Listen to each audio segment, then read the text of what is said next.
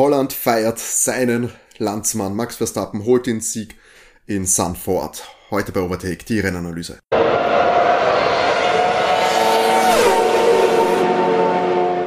Hallo und herzlich willkommen bei Overtake, eurem Lieblings-Formel 1 Podcast. Mein Name ist Timo und ich darf euch herzlich begrüßen zur Rennanalyse vom großen Preis von Holland, wo jetzt, glaube ich, gerade sehr, sehr viel gefeiert wird und wahrscheinlich auch die nächsten Tage äh, Max Verstappen als Held gefeiert wird, der den Sieg daheim geholt hat. Ich bin natürlich nicht alleine und heute bei der Rennanalyse wie immer an meiner Seite Matti. Hallo. Und René. Hallo. Ja, wir haben endlich wieder nach der Sommerpause und nach dem Fiasko in Spa ein Formel 1 Rennen miterleben dürfen. Lang, lang hat's gedauert. Diesmal mehr als zwei Runden tatsächlich geworden. Und ja, ähm, ich möchte jetzt nicht sagen, an Spannung hat's gemangelt, aber es war dann doch äh, ungefährdeter als, als wir es vielleicht erhofft haben.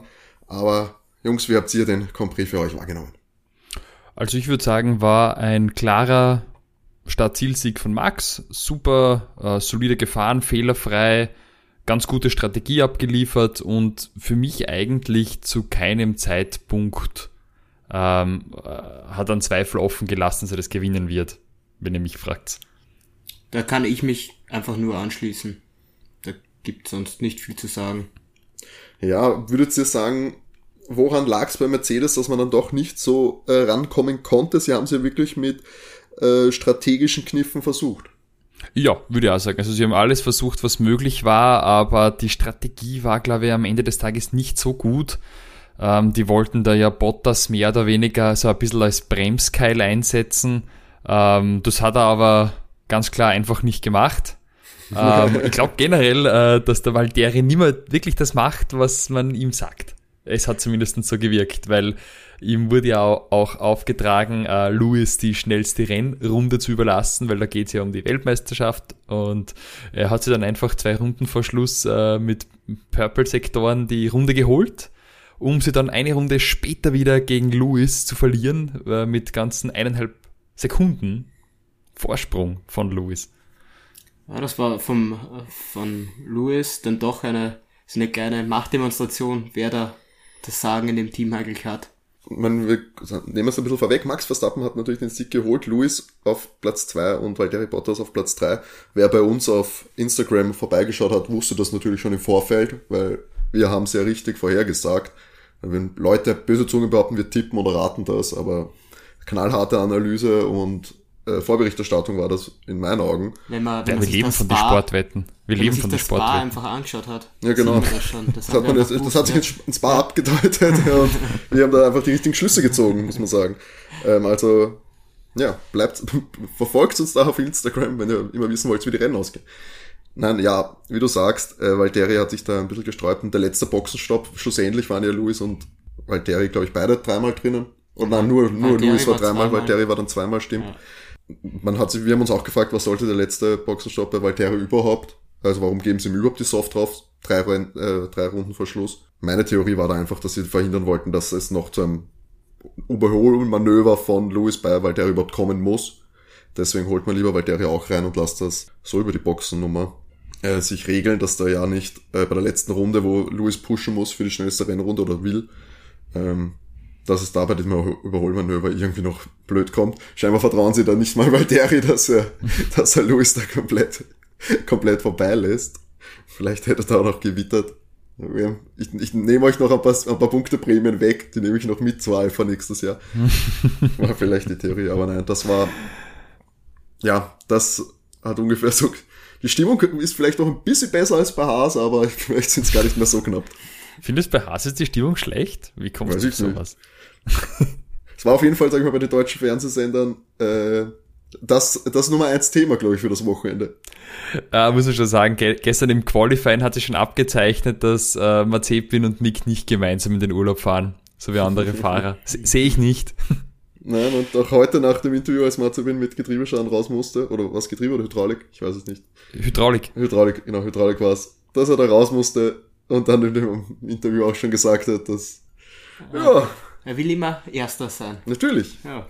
Das hat man ihm genommen, die Möglichkeit. Weil, ja. sind wir uns ehrlich, es wäre rein rechnerisch natürlich der Sieg drin gewesen.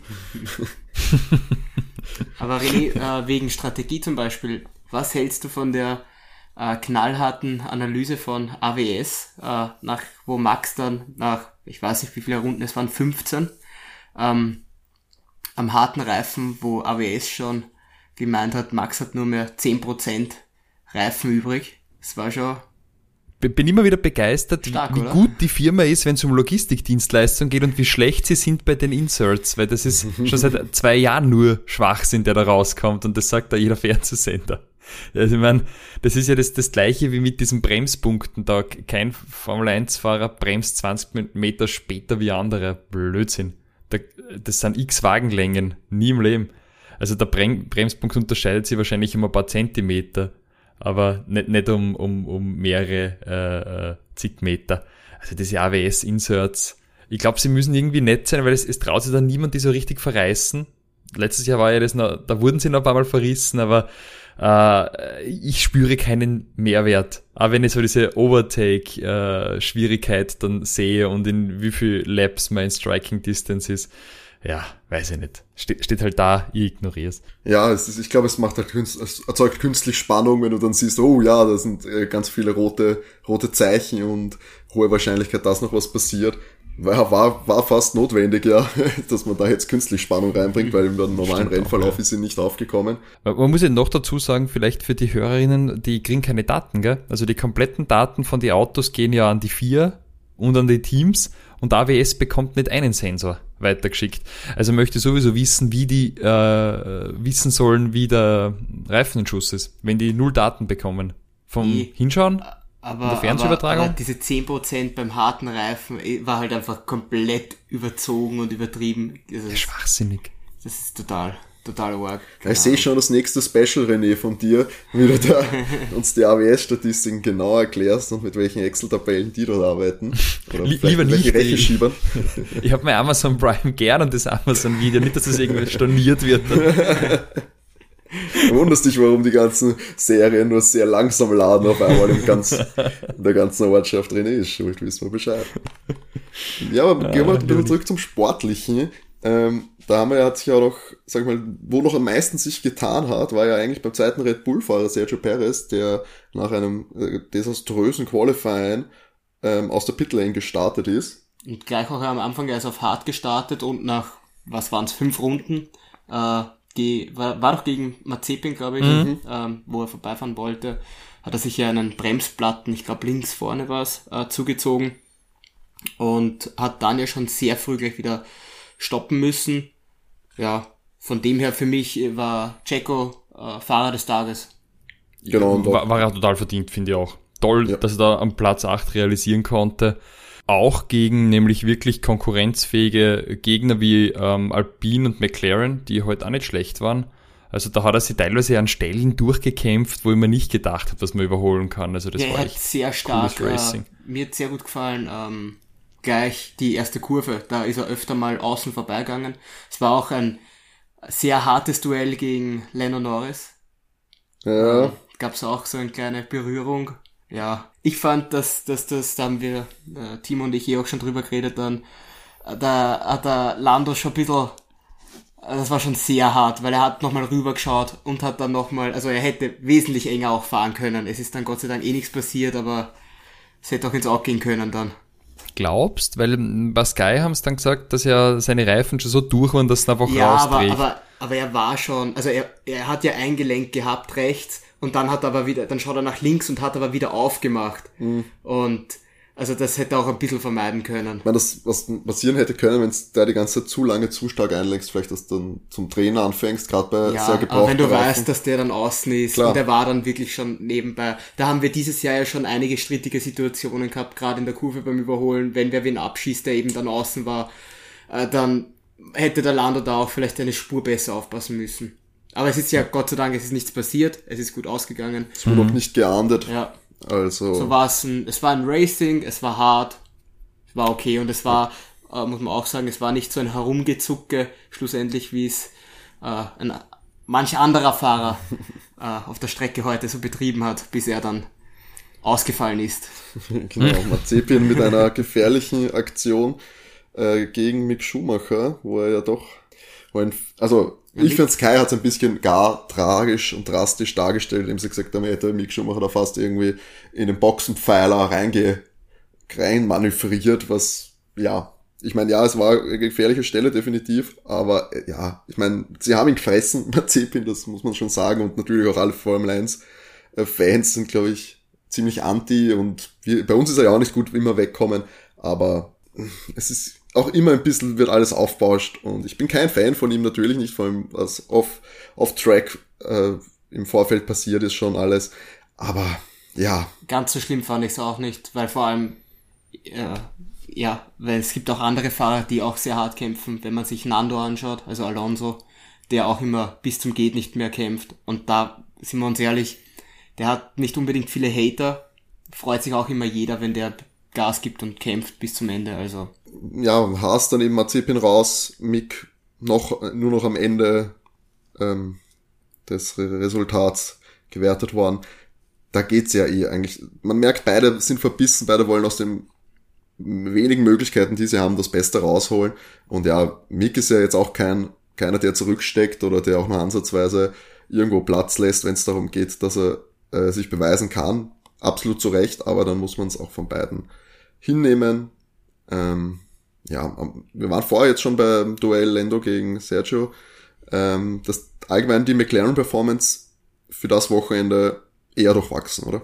Ja, ich bin ein bisschen enttäuscht. Also Lando ist ja auch mein Turbo-Treiber in Fantasy Formel 1 und ja, hat sich ein bisschen schwer getan, hat aber Andy Seidel gestern auch schon gesagt im Funk mit Sky, dass irgendwie, ja, glaube ich, nicht so ganz wohl fühlt auf der Strecke. Also wirklich vielleicht so ein bisschen, ja dann doch äh, einer der jüngeren Fahrergeneration und Sandford war ja lange nicht im Kalender.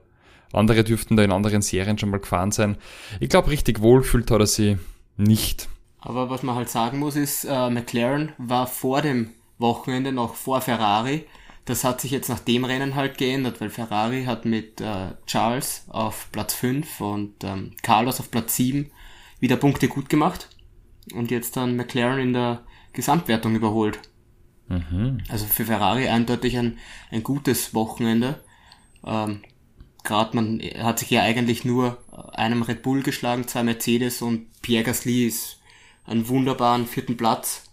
Äh, hat er, ja, mehr oder weniger, ja, ist er trocken, der war nie gefährdet. Ja, das Platz. stimmt. Und trotzdem, also, ja, selbst die Boxen, Boxenstops haben da, wenn er da mal in den Verkehr kommen sind, kein Problem ja. ergeben für ihn. Er ist ohne, ich glaube, relativ fehlerfrei, so viel wie man halt natürlich auch sieht in der Übertragung. Mhm. Ich glaube, Gasly war einer der Fahrer, die man doch, doch deutlich am wenigsten gesehen hat, weil ja einfach kaum was passiert ist. Klar, ans, ans Spitzenfeld ist er nie auch nur ansatzweise, außer beim Start kurz, äh, rangekommen. Daher wäre tatsächlich Potenzial gewesen, dass er an Bottas äh, vorbeigekommen wäre, musste aber dann auch äh, bremsen äh, in den engen Kurven, die ja tatsächlich überraschenderweise sogar für mich ein bisschen äh, komplett ohne Unfall oder ohne Ausstieg, ähm, ohne Dreher oder irgendwas vonstatten gegangen sind. Also sehr gesittet, ganz kleine Kontakte da bei einem teaminternen Duell bei Alpine. Aber sonst muss man sagen, von allen eigentlich relativ fehlerfreie Rennen. Bis auf den einen Spin von Vettel gab es ganz, ganz grobe Fehler eigentlich kaum.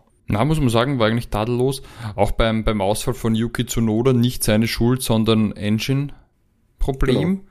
Also solide. Ich hätte mir gedacht, dass da mehr Probleme gibt, weil die Rennstrecke doch ja eher alt ist und, und ein bisschen schmal und wenig Auslaufzonen im Vergleich zu anderen moderneren Strecken. Aber ähm, es gab ja nicht einmal einen Startunfall, was mich total gewundert hat. Also alles sehr gesittet gefahren. Ja, und das wirklich äh, konst konstante Leistung von allen. Aber vorhin schon angesprochen, äh, Ferrari, gutes Wochenende, muss man sagen. Platz 5 von Charles, Platz 7 äh, Carlos. Kann man zufrieden sein, oder René? Mhm, finde ich auch. Also für Ferrari war es sicher eines der besseren Wochenenden, oder?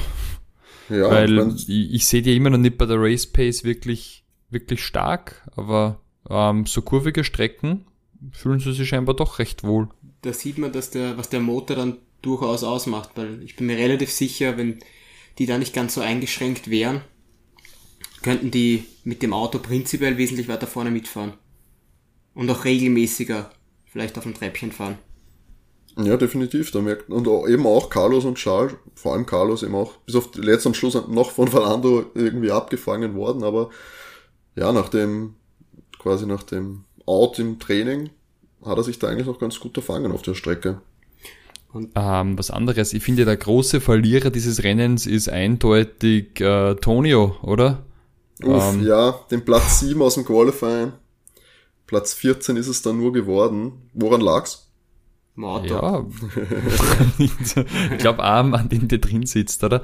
Weil im Qualifying war er stark. Ich meine, gut, Qualifying war gestern ein bisschen durchwachsen mit den Abbrüchen und so weiter im, im Q2 und dass er da überhaupt so, so schön ins Q3 gerutscht ist, aber er hat die Position nicht annähernd halten können. Er war schon am Start nicht in der Lage, dass er eigentlich mit den anderen mithält. Ich glaube, wenn es dann drauf ankommt. Schau da einfach nur an, von wem er jetzt da groß überholt worden ist. Also du hast die McLaren, die brauchen wir nicht drüber reden, dass die wesentlich stärker sind als der Alpha. Du hast Alpine, Red Bull, Ferrari. Das Einzige, was mich wundert, ist, dass Aston Martin da vorne noch ist. Beide Aston Martin vor ihm, ha? Das ist schon aber bitter. An, ansonsten ist es wundert es mich nicht, dass er von den anderen da zurückgereiht worden ist. Und im Grunde genommen ist es für ihn ja Kuffikatscht, ob er jetzt dann Zwölfter wird oder Vierzehnter wird. Bringt ihm beides keine Punkte. Ja, gut, Was, der wird nächstes Jahr, genau. So wenig glaubst, wie. Glaubst du also, dass Valtteri sich da besser schlägt in dem Auto? Ja, ich denke schon. Also, ich meine, er kann froh sein, dass er noch, wer weiß, ob er noch nächstes Jahr für Alpha fahren darf, nachdem er sich nicht an die Teamorder gehalten hat. Aufpassen. äh, ja. Was ich halt arg äh, finde, weil ich es jetzt auch gerade sehe, bis auf die ersten drei sind alle mindestens eine Runde zurück. Das ist, das ist absurd. Also Gasly ist schon auf Platz 4 überrundet worden. Mhm. Und da merkst du so einen großen Leistungsunterschied zwischen den zwei Top-Teams und dem Rest des Feldes. Das ist, das ist einfach nur arg. Ja, das haben wir ja auch schon geredet, dass Lewis und, äh, dass Lewis sich da einfach drei Boxenstopps leisten kann, ähm, ohne dass da auch nur ansatzweise darüber diskutiert werden muss, ob da vielleicht Gefahr, Gefahr ist, läuft, ja. dass äh, von Platz 4 äh, bedroht wird. Eigentlich, eigentlich krass. Und hat man einfach noch genug Zeit, äh, so viel taktieren zu können, dass ja das Podium einfach nie in Gefahr ist, wenn kein grober Fahrfehler passiert. Also ich hoffe sehr, dass das Reglement das alles nochmal, das neue Reglement dann alles ein bisschen zusammenrückt, dass auch die hinteren Teams da ein bisschen aufholen können und ja, mehr als drei Autos mal äh, im Spitzenfeld für Furore sorgen können. Und ganz wichtig wäre da auch, dass man dann endlich wieder überholen kann, weil das muss man wirklich sagen, bis auf, bis auf Perez haben wir da praktisch keine Überholmanöver im Rennverlauf dann selber gesehen. Ja, und dafür, dafür ist dann halt ja, im Mittelfeld dann der Unterschied scheinbar auch nicht so hoch zwischen den Autos, dass du da so einen krassen Leistungsunterschied hast, dass einer den anderen wirklich äh, ja, holen kann. Also, puh. Bei so einer Strecke, ja, zugegebenermaßen alte Strecke natürlich auch noch ganz andere Autos äh, ausgelegt gewesen eigentlich. Der letzte Compris war dort, glaube ich, auch im Jahr 1985. Ja, Niki hat Genau, Niki Lauda damals gewonnen und wie gesagt, da merkt man auch schon, wie alt diese Strecke wirklich ist, wie lange das dahergeht. Es ist, ja, nicht mehr ganz so zeitgemäß, sie sind charmant und sie sind interessant, haben Charakter. Gerade diese Strecke finde ich auch toll mit den, mit den Winkel, also mit den Steigungen und den, den Kurven, die äh, den höheren Winkel haben. Aber ja, mit, man muss das, entweder passt die Autos an die Strecke an oder man muss bei den Strecken halt ein bisschen äh, modernisieren, damit das für den gesamten Rennverlauf interessanter wird. Aber das ist jetzt natürlich, wir picken das jetzt hier bei, bei, bei dem großen Preis von Holland heraus, aber das Problem haben wir natürlich bei vielen Strecken. Genau. Ja, ja, klar. Ist Monaco nicht anders.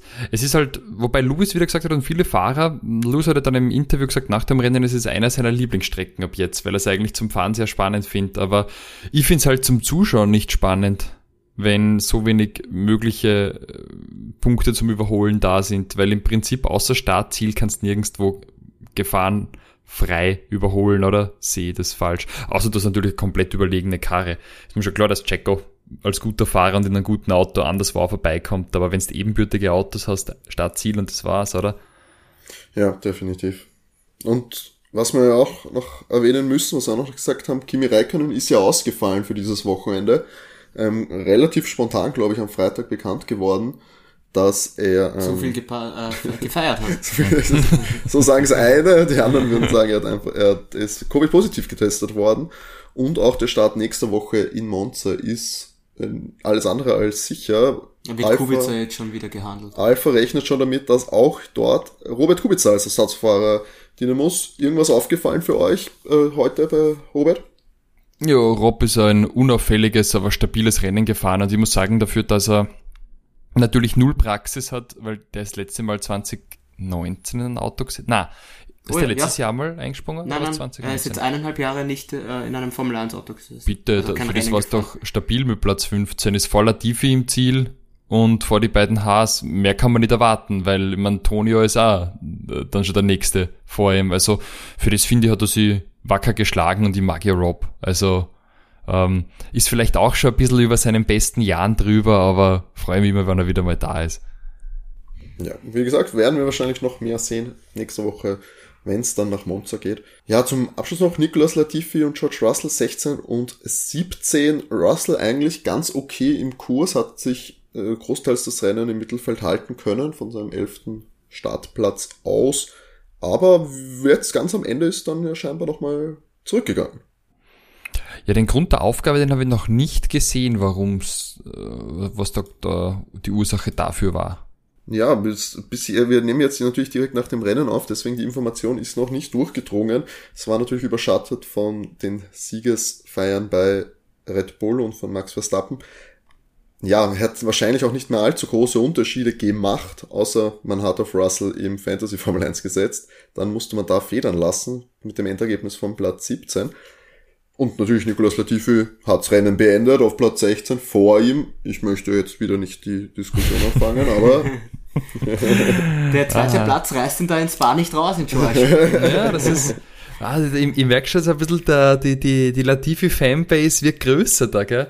Ja, definitiv. Also ich, ich bald, bald den Fanclub. Mitgliedsanzahl, glaube ich, eins bis jetzt, aber. da bist du aber dann automatisch der Präsident des Latifi-Fanclubs in Österreich. Fan Nummer eins, kann man sagen, was man will. Vielleicht lädt er mich dann auch ein nach Mykonos ja. beim nächsten Mal. Du schreibst ihm, äh, äh, du bist Podcaster und Präsident des äh, Fanclubs. Da muss er dich fast einladen. Wäre ich auch dabei. Nur zwei Mitglieder. dann, wenn George Russell im Mercedes sitzt, dann wird er sich eh wieder Feinde machen. Man mag die ja. Die Top-Leute, Top weißt dann, wobei, wenn er Lewis Hamilton ein paar Mal Kontra gibt, dann Lewis ja nicht unbedingt der beliebteste in der großen Welt der Formel 1. Von daher, aber natürlich bei uns immer noch sehr, sehr beliebt. Macht euch nichts vor, alle, die, die das Mercedes-Gefallenbäue nicht so leiden können.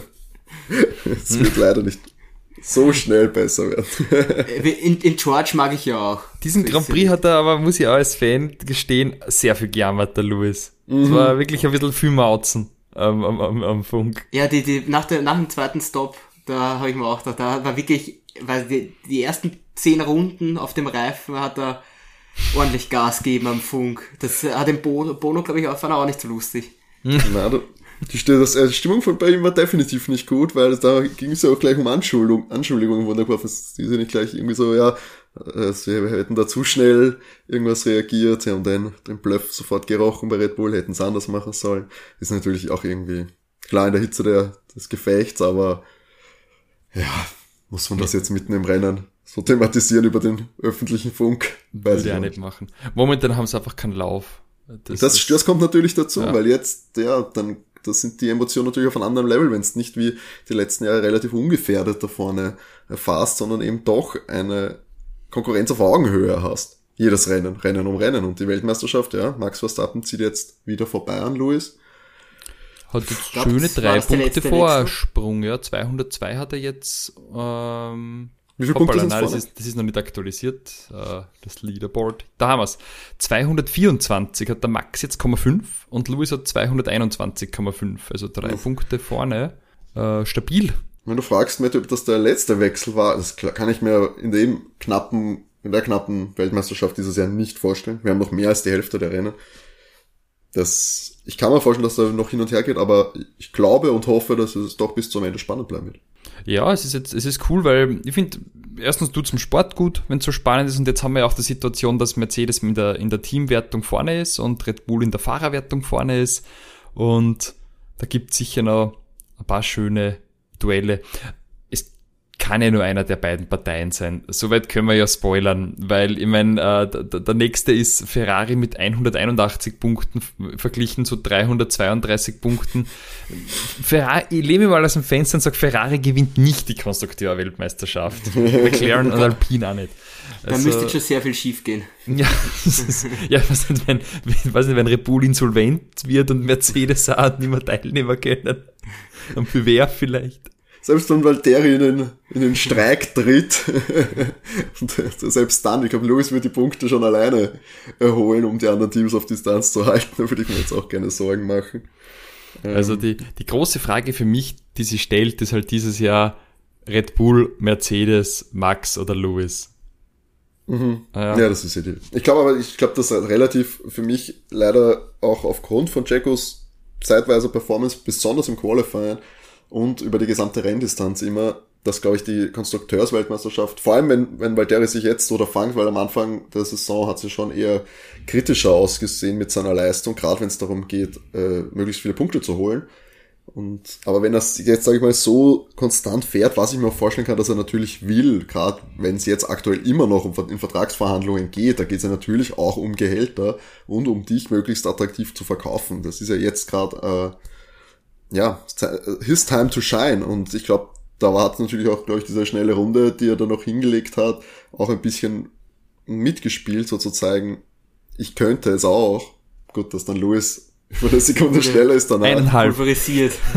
aber, aber den Vergleich, den, den will ja auch keiner antreten und kein Team erwartet jetzt, dass er sich da äh, Lewis 0.75 ins Auto setzt. Davon sind ja alle anderen Fahrer schon im gesamten Feld weit entfernt. Aber es geht natürlich darum zu zeigen, dass man sein Geld wert ist in dieser Rennklasse und dass da auch ein Alpha-Team, ein Alfa Romeo-Team oder eben ein Williams-Team, wo er dann noch immer landet, ähm, dementsprechend ins Portemonnaie greifen muss, um einen Valtteri Bottas holen zu können. Mhm. Genau, das äh, war soweit. Ich glaube, Aston Martin lässt sich eigentlich auch nur zusammenfassen, dass ein eher, eher unterdurchschnittliches Wochenende für sie waren, nicht ansatzweise da irgendwie äh, in den Punkterängen vertreten, kein Kampf da drin. Sepp eben auch mit dem Dreher heute wird dem Papa Stroll auch nicht gefallen, weil das erste Team, was eben dann zweimal sogar überrundet worden ist, also das ist auch für Aston Martin dann ordentliche Watschen, für das, dass man ja in ein paar Jahren eigentlich um die Weltmeisterschaft mitfahren will, tut das schon sehr weh. Mhm. Ja, das läuft da nicht das ganze Jahr für Aston Martin, wenn man ehrlich ist.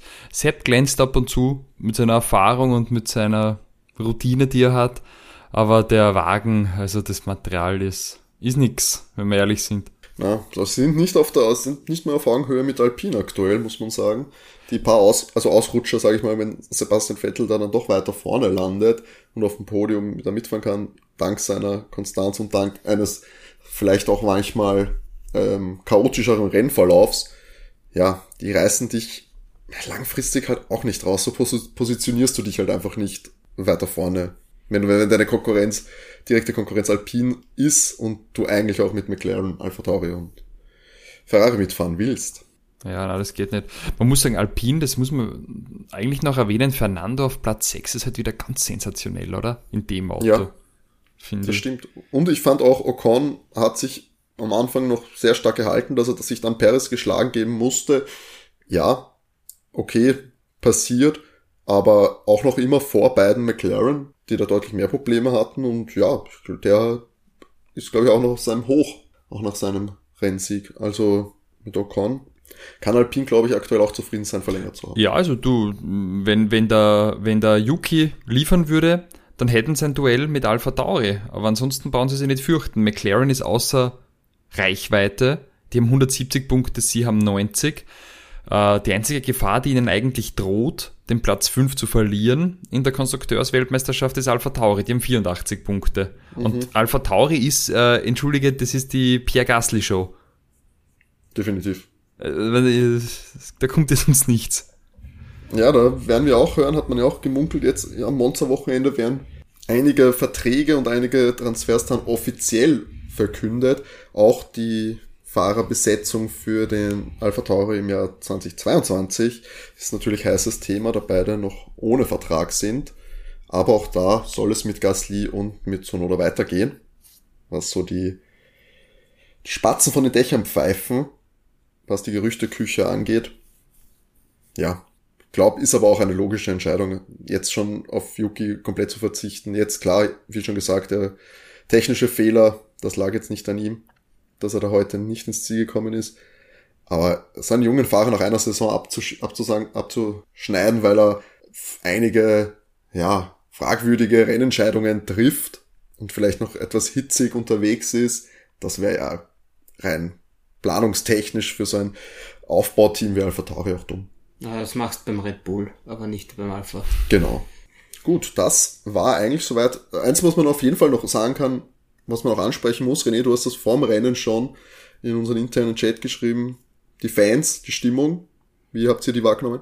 Mega. Also ich muss sagen, da muss man ganz großes Kompliment an die Niederländer und äh, an Sanford aussprechen, weil die Stimmung war irre. Also in der, in der Vorübertragung auf Formel 1 TV äh, da äh, eine Hymne nach der anderen, alle haben mitgesungen, äh, die bengalischen Feuer haben gebrannt, es war teilweise richtig neblig dort. Also das war schon cool. Außerdem fand ich sehr lustig, dass sie Super Max gespielt haben tatsächlich bei der Starterstellung. Also das ja. ist schon ganz lustig, die Niederländer. Fand auch, also das so äh, mit so viel Emotionen, dass da so die Stimmung ist, das äh, trägt auf jeden Fall viel dazu bei, auch perfektes Wetter natürlich für die Aktion. Und ähm, man muss sagen, 25.000 Fans sind mit dem Rad angereist. Das kann, glaube ich, sonst kein Grand Prix von sich behaupten. Gerade nicht die Golf Grand Prix, oder? das wollte ich gerade sagen. Durch die Wüste am Fahrradl. Guck mal, was der mit einem vierachsigen 600 PS AMG oder so. nee, also die Stimmung war geil. Also das ist, da merkt man halt schon, das war jetzt der Heim von Max und die haben sich halt schon alle sehr gefreut. Was ich ein bisschen lustig fand, ist, dass da äh, die, die königliche Familie unten gestanden ist beim Feiern und die Trophäen von Heineken-Mitarbeitern übergeben wurden. da merkt man, wer das Sagen hat in dem Land. Nämlich der Bierhersteller. sind die Ware. Das, das waren, sind die, die das Zepter in der Hand haben, in Holland. Nämlich, nämlich zwei Heineken-Leute. Die eine Frau steht nur, was ist so Heineken und der andere war halt der CEO von Heineken. Ja, ja, okay. Eben am Schluss dann Max Verstappen hat die Trophäe für den ersten Platz entgegennehmen können, baut damit, also überholt damit Lewis wieder in der Fahrerweltmeisterschaft, der auf Platz 2 landet, weil Terry Bottas auf Platz 3 genauso wie das Rennen losgegangen ist. Ebenso auf Platz 4 Pierre Gasly im Alpha Tauri. Platz 5 Charles Leclerc im Ferrari. 6 Fernando Alonso mit einer ganz starken kämpferischen Leistung im Alpin, wie gewohnt. Platz 7 Carlos Sainz im Ferrari. 8 Sergio Perez, Red Bull, der natürlich Fahrer des Tages geworden ist. Immer gern gesehen bei den Fans einer solcher Aufholjagd. Esteban Ocon auf Platz 9 in Alpin und Lando Norris nach enttäuschendem Qualifying mit einem Punkt doch noch auf Platz 10 vor seinem Teamkollegen Daniel Ricciardo, der auf Platz 11 landet. Lance Stroll und Sebastian Vettel landen 12, äh, 13 und direkt dahinter belegen die beiden Alfa Romeo Fahrer Antonio Giovinazzi und Robert Kubica, der für den erkrankten Kimi Räikkönen eingesprungen ist, Platz 14 und 15. 16, 17 dann Williams, Nicolas Latifi und George Russell, der das Rennen nicht beenden konnte, Mick Schumacher noch dahinter gewertet worden, da er drei Runden Rückstand hatte und dann eben nicht ins Ziel gekommen. Wie schon gesagt, Yuki Tsunoda und Nikita Mazepin nach technischen Defekt. Und ja, das war das, das war der große Preis der Niederlande in Sanford. Ich hoffe auf jeden Fall, dass es nächstes Jahr wieder in den Brennkalender äh, landet. Macht auf jeden Fall Spaß. Und wenn die Stimmung dann wieder so ausgelassen ist, dann glaube ich, kann da keiner dagegen sprechen, dass das weiterhin im Rennkalender stattfinden sollte. Nächste Woche geht's dann wieder, geht's dann nach Monza, da geht's nach Italien wieder und ich habe jetzt schon mal den äh, Wetterbericht angeschaut. Uns erwarten 30 Grad und kein Regen. Also das Badtrauma sitzt noch tief, da müssen wir uns aber keine Sorgen machen. Die vier muss sich noch keinen Plan überlegen, wie sie es machen, wenn das Ganze nochmal passiert. Ich glaube, da, da sind wir, glaube ich, auch relativ sicher, wenn ich mir den restlichen Kalender durchschaue.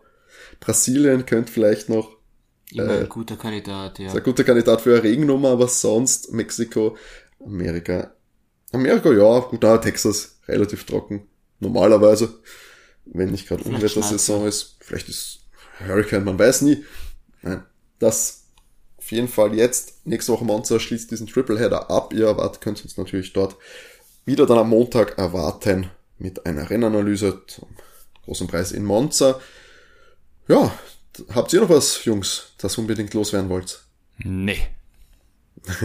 Dann schließen wir hier diese Folge ab. Wir wünschen euch eine tolle Woche, gute Vorfreude auf Monza, gute Besserung natürlich an Kimi und hoffentlich bald doch noch in der letzten Saison.